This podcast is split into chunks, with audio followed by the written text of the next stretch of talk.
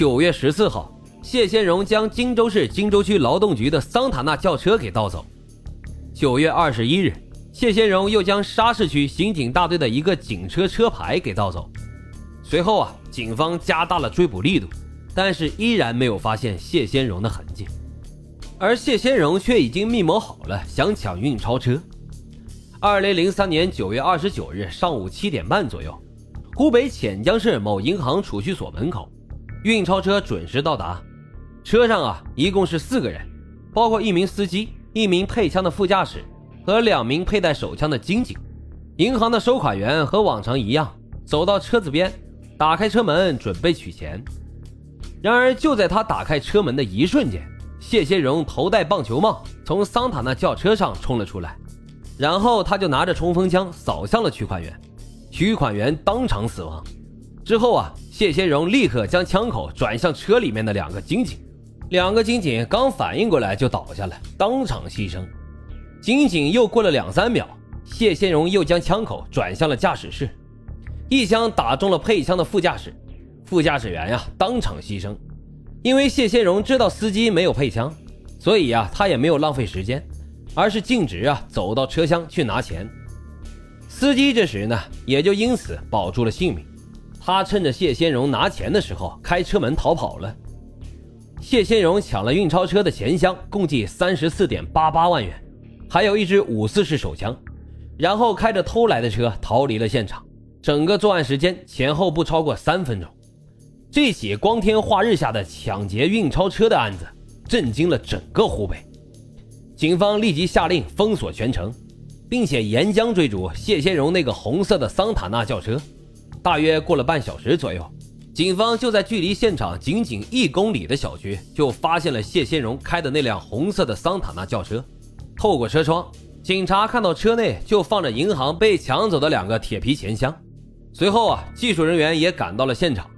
打开车门后，警方发现车里面除了钱箱、衣服外，还有大量的子弹弹壳，在随后的侦查中，警方发现了一个更为关键的线索，那就是啊，一本旧的杂志上面赫然就写着三个字“谢先荣”，这让在场的警方顿时一惊，这可是全湖北警方正在全力通缉的罪犯，而没想到他不仅仅没有隐藏起来，反而明目张胆地把杂志留在了车里。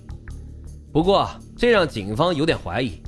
会不会是歹徒故意转移警方的视线，而写下了这么一个逃犯的名字？随后啊，警方通过车内找到的指纹进行对比，最终确定嫌疑人就是通缉逃犯谢先荣。湖北省公安厅立即成立了抓捕谢先荣的专案组，挑选全省的优秀干警，全力侦破此案。二零零三年十月三日，警方又一次发布了通缉令。在全国范围内缉捕嫌疑人谢先荣，同时啊悬赏二十万元征集破案线索。二零零三年十月十一日，王场镇的一家餐馆老板报警，他说啊有一个在他餐馆吃过饭的人和通缉令上的人非常的像，并且啊行为非常的可疑。专案组确定啊他们看到的就是谢先荣，并且警方认为谢先荣肯定就在饭店附近。也就是说，谢先荣还在王场镇。王场镇呢并不大，人口也就几千来个人。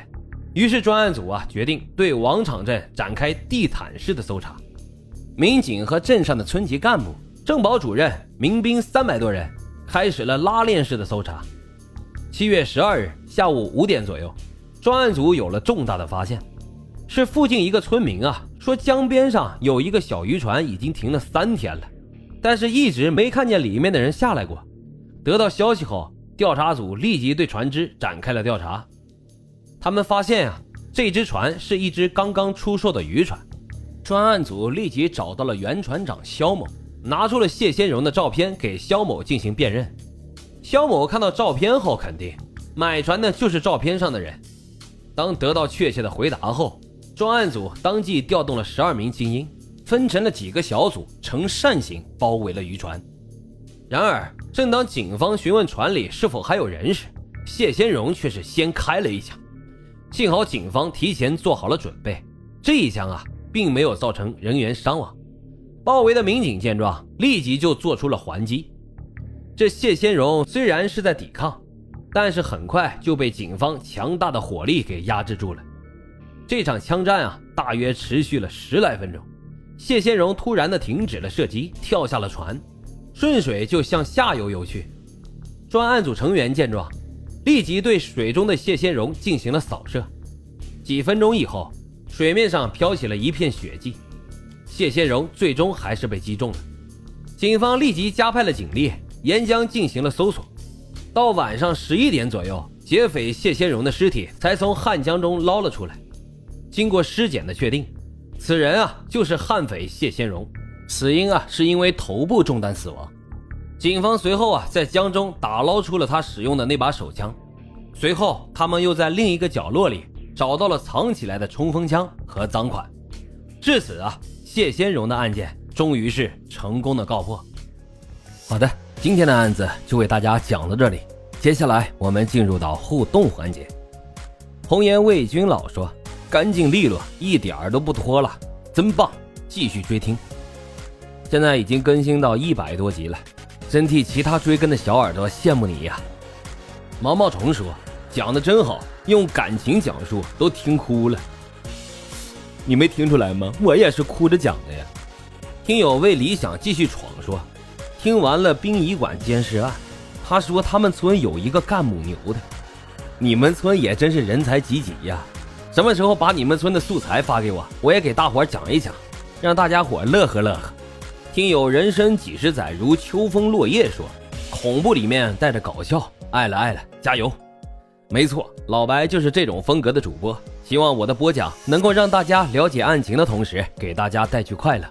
好了，以上就是本期互动环节选取的内容。